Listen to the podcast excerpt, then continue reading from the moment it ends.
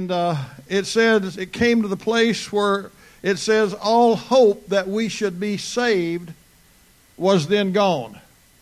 Now that's getting down pretty much to the nitty gritty as far as whether or not you're going to survive the sea. Paul said he had been in perils in the sea, in perils of his own countrymen, in perils of robbers. Paul went through many perils in his life, perils that you and I will not ever have that same kind of peril, maybe, but, but the enemy will see to it that he raises up storms in our life. He will bring storms against us. So, anyway, it says that as Paul was praying and seeking the Lord, the angel of the Lord appeared to him and encouraged him, and he, sa- he said that be, be of good cheer, there shall not be loss of anyone's life on this ship. Basically, is what he told him, and he went and relayed the message to them. But you know, after that he got that message, I believe it was about 14 more days before it all came to fruition. You would think, well, the Lord spoke and He told him there's not going to be any loss, the storm is going to subside. But in that particular situation, he st- they still had to trust in God until the end result came to pass. So I want us to turn in uh, our Bibles to a very familiar passage of Scripture tonight. It's one we all know, but I felt like the Lord showed me a little something about it here uh, uh, recently that I had not seen before. So let's turn to Matthew chapter 14 and we'll read a few verses there. Matthew chapter 14. Has anybody here been in a storm this year? yep. Yes, I go for good periods of time where it seems like everything is really just moving wonderfully and there are no storms. And then all of a sudden, a storm will crop up of some kind that I have to deal with or have to confront in my life. Psalm, I'm sorry, Matthew chapter 14, beginning with verse 22. And straightway Jesus constrained his disciples to get into a ship. And that word constrained means he, he compelled them. He said, This is what I want you to do. This is what is next on our list of priorities. To get into a ship and go before him unto the other side while he sent the multitudes away. And when he had sent the multitudes away, he went up into a mountain apart to pray. And when the evening was come, he was there alone. But the ship was now in the midst of the sea, tossed with waves, for the wind was contrary. So if you're a Christian serving the Lord, as you go along this journey to do God's will, you're going to find many times that the wind is going to be contrary to your life. Satan is going to do everything he can. Not only the wind, the Bible says in Galatians, it, it says the, the flesh lusts against the spirit, and the spirit against the flesh. And these two are contrary, one to the other, so that you cannot do the things that you would. You and I cannot live the Christian life. We cannot produce the Christian life. It's impossible. We can try to be self righteous and do good moral deeds, but it takes the operation of the Lord inside of us in order to produce the Christian life and to live and walk through this world. And so it says the ship was having contrary winds. And it says, and in the fourth watch of the night, Jesus went unto them walking on the sea. Now, this was from, uh, I think, 3 to 6 o'clock. The Jewish night was broken up into four watches from 6 to 9, 9 to 12, 12 to 3, and 3 to 6. So that means that they had struggled. Undoubtedly, this storm must have begun pretty soon after that they got on board. And these were experienced seamen. They knew how to deal with things. But, but, but even though they were experienced, they were not capable of dealing what they were up against right here. And why did Jesus wait? You think, you know, sometimes it seems like the Lord waits till the last minute. It seemed like, Lord, where are you? When are you going to come on the scene? When are you going to reach out and do something to help me with this situation? It was between 3 and 6 o'clock in the morning, and this is the only time we have reference, except in other Gospels, it refers to the same story, where Jesus walked on water. And why? I wonder why Jesus did that. Was he just going to display his uh, sovereignty or his lordship or uh, and, and was he operating himself from a standpoint of faith since he was a man? We believe that Jesus had to operate, you know, from a standpoint of faith while he was on this earth, even as the Son of God.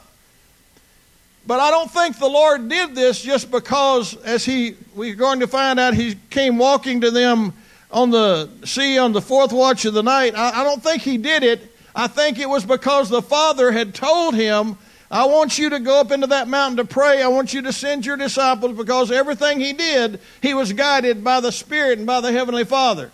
And so he knew after he had finished his praying, he had to get to the disciples, and he had no other means at that time of getting to them. And I'm sure he wanted to display to his disciples also his mighty power. But he was going to be with them so they could get to the other side like he had told them to do.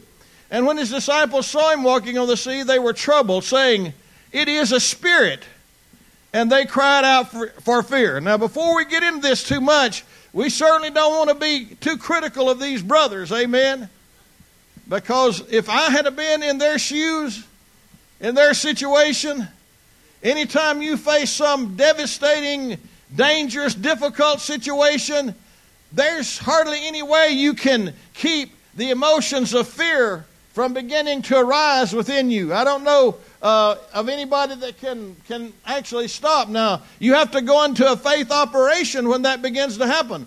But your mind begins to go, uh, you know, sort of crazy, and your emotions begin to go sort of crazy. And that's like all the storms that come into our life. We have to become people that can learn how to chase the storms out of our life, that can take authority against the fluctuating and, and terrible uh, defeating emotions that are seizing upon us, the panic that comes into our life, the fear, the terror, that, and, and the torment that comes along with it. We have to learn how by faith to do something about that. And so it says that he, they thought it was a spirit. Now, I guess that means sort of like a ghost.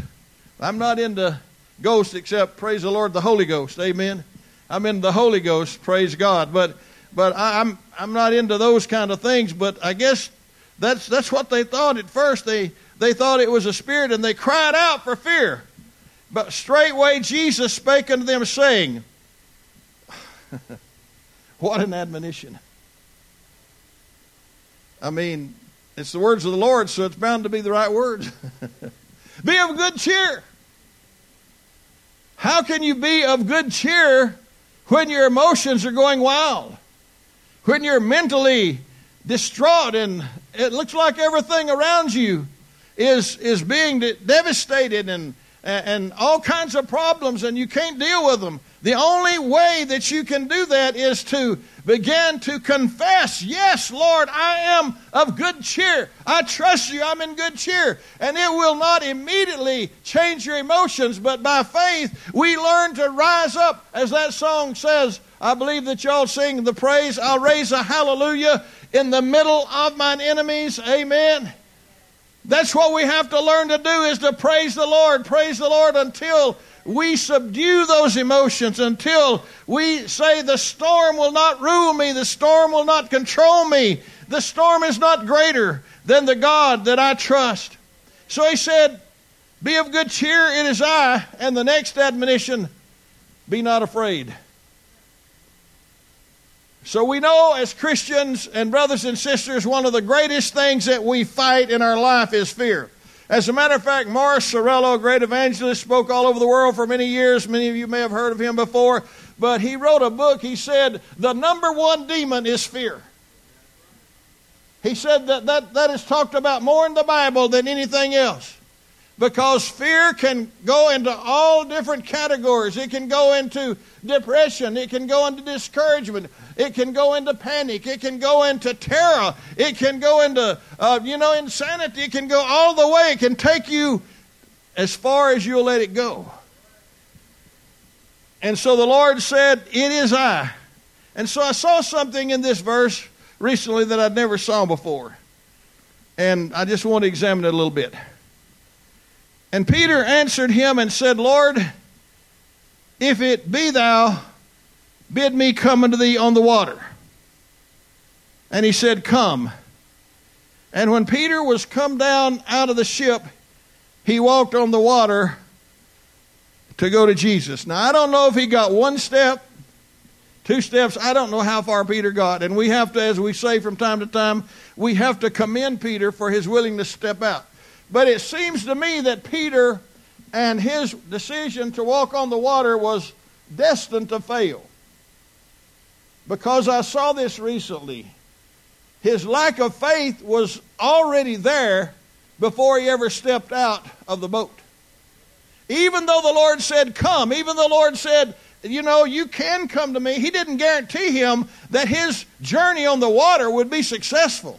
It perhaps probably could have been successful, and he could have walked. I don't know how far Jesus was away from the boat when, when he told Peter to come, probably not that far distance. And you say, well, how did they see Jesus at night? I'm sure in the midst of this storm, he was either uh, lit up with the glory of God or else the, the lightning constantly flashing they could see. And I'm sure they saw it looked like Jesus, but they, they just couldn't hardly believe it. And so, but here was the problem that Peter had when he got out of the boat. He said, Lord, if it be you. So he's trying to step out and make a journey here. Even though the Lord told him to come, he was trying to determine whether to believe in his heart that this was the Lord. Lord, will you really come to us? Will you really come? Are you really coming to save us? We see you. We never seen a man do this walking on water. Are you coming to save us? He said, Lord, if, if this is you. And so he stepped out, tried to step out, and we have to come to the place that we can, in our storms, learn how, with God's help, uh, to settle in our mind that, yes, Lord, it is you. You're coming. You're going to be here. Lord, one thing about it, I may not know how, I may not know when, but Lord, I choose to be of good cheer. I choose to not be afraid. I choose to come against these damaging emotions, these devastating emotions, I choose to come against Lord. Even though everything about me may be going crazy, I make a choice. I say, Jesus, you're always dependable. You will come. And it says in Hebrews, for yet a little while, and he that shall come will come and will not tarry. Amen. He will come. So Peter steps out. But this was sort of a revelation to me.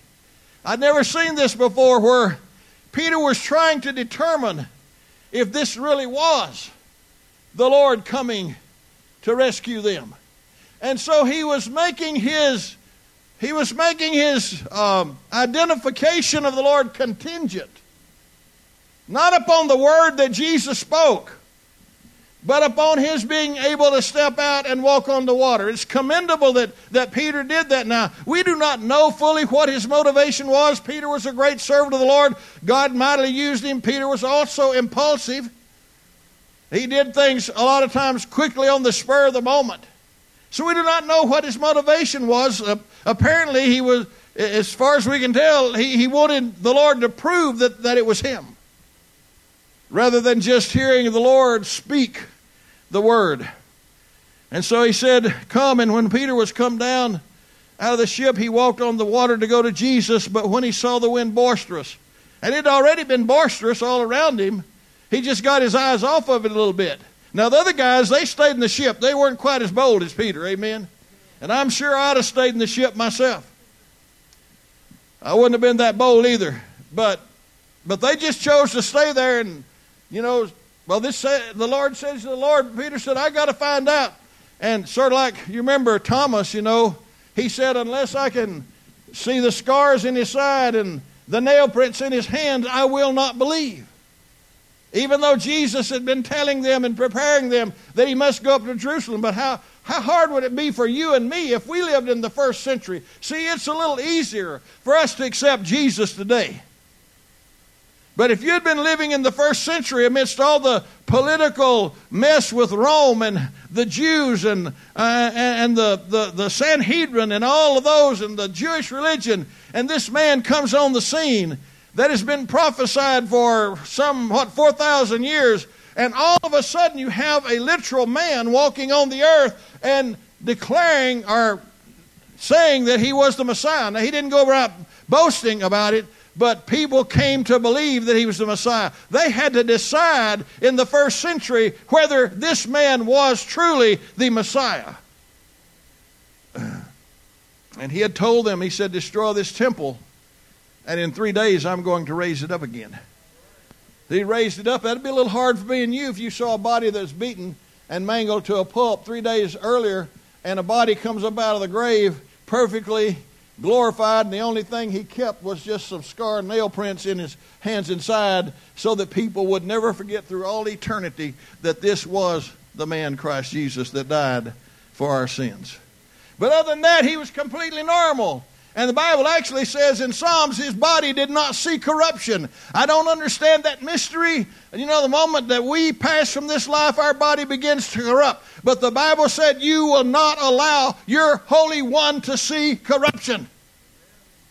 Neither will you leave his soul in hell. And so forth, as he would go and war against the devil and take the keys of death and hell uh, away from the enemy. And so, uh, anyway, so Peter saw the wind. He was afraid, beginning to sink. He cried, saying, Lord, save me. And immediately Jesus stretched forth his hand and caught him and said unto him, O thou of little faith, wherefore didst thou doubt? That's a pretty strong word. I mean, it would sort of be hard not to doubt. Do you ever have trouble doubting in the middle of the storm? I mean, I know it comes against you. I know the doubt comes to everybody. But the Lord says we have to rout doubt out. That rhymes, y'all. we have to somehow, the Lord said, Be ye not of a doubtful mind. Amen.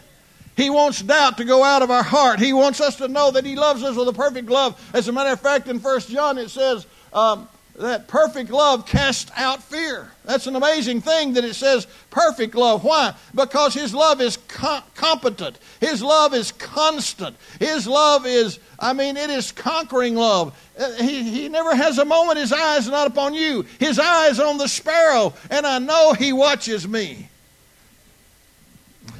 Who was it that told me just recently?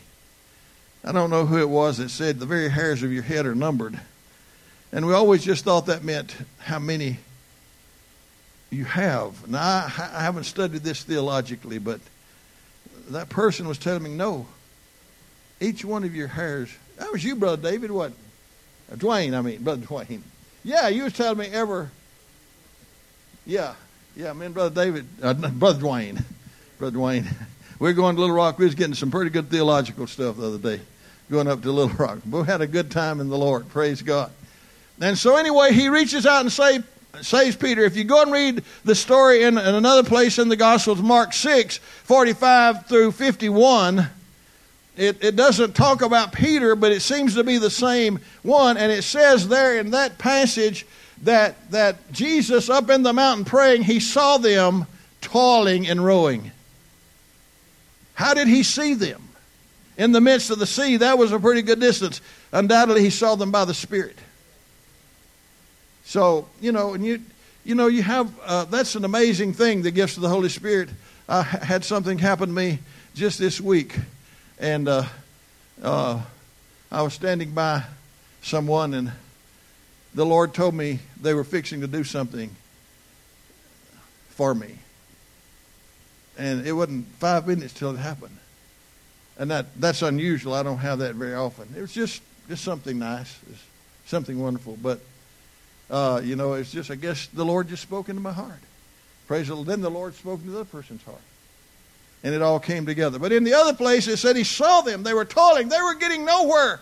They, they needed to just stop. They needed to stop and rest in the Lord. They needed to quit and say, Lord, we can't do this. Lord, we, we're not getting anywhere. You're going to have to come to our rescue. We, we, we can chase storms through Jesus and the power of Jesus. We have the authority. Jesus rebuked. They said, even the winds and the waves obey him. Do we have that same authority through him? Through him, if we can stand by faith, a solid, secure faith, we have the authority to tell the demonic, devilish storms that come against our life, get out of here. I'm not going to let you stay. You have to move. You have to go in the mighty name of Jesus. Praise the Lord. And so there's a lot of things. They were in desperation. They were trying. They were desperately trying. They were fearfully observing. They were emotionally frantic. They were mentally and physically incompetent to deal with what was before them. Let's look at Psalm 93, verses 3 through 5. I've got to wind this up here in just a minute. Psalm 93. And I don't have time to get to all the things of, of the faith of how we are able to drive this doubt out of our life, but Psalm 93, 3 through 5 says these words The floods have lifted up, O Lord. The floods have lifted up their voice. The floods lift up their waves. The Lord on high is mightier than the noise of many waters, yes, than the mighty waves of the sea. It says God's much greater than all those waves. You know, you get around the waves of the sea, what an awesome sound they make as they break upon the shore. But the Bible says He created them. He is mightier than the noise of many waves. He makes a path in the mighty waters, it says in Isaiah. And so those storms are going to come. We have to learn to deal with how to chase the storm. We have to come to the place that we can say our faith and speak it and sing it and superimpose it against the storms of our life. The, the faith has to override. The faith has to be stronger. The faith has to be competent to get God's approval so that we can overcome by authority and drive the storm of the enemy away. Praise the Lord. And I want to just close with I had a number of other verses, but that's not anything uncommon. but I looked up a verse that that's been on my heart for uh, quite a while, and I've been preaching for 57 years, and uh, I would think about this from time to time, but I I never looked it up in the Greek, and uh, I've been sort of going through some battles myself little lately and a little while, and uh, uh, I said I'm going to look that verse up, but we all know the great Psalm 91. But it says in verse 3, and it's talking about those that dwell under the shadow of the Most High and so forth, and saying of the Lord, He's my refuge, my fortress. It says, Surely He shall deliver thee from the snare of the fowler and from the noisome pestilence. And I'd always thought, thought that word noisome just in my mind meant sort of something that's troubling your mind and all that. And after all these years, I looked the word noisome up the other day in the Greek uh, dictionary there in the back of my concordance. And it said the meaning of the word was to earnestly covet, to rush upon. And the word pestilent means to destroy.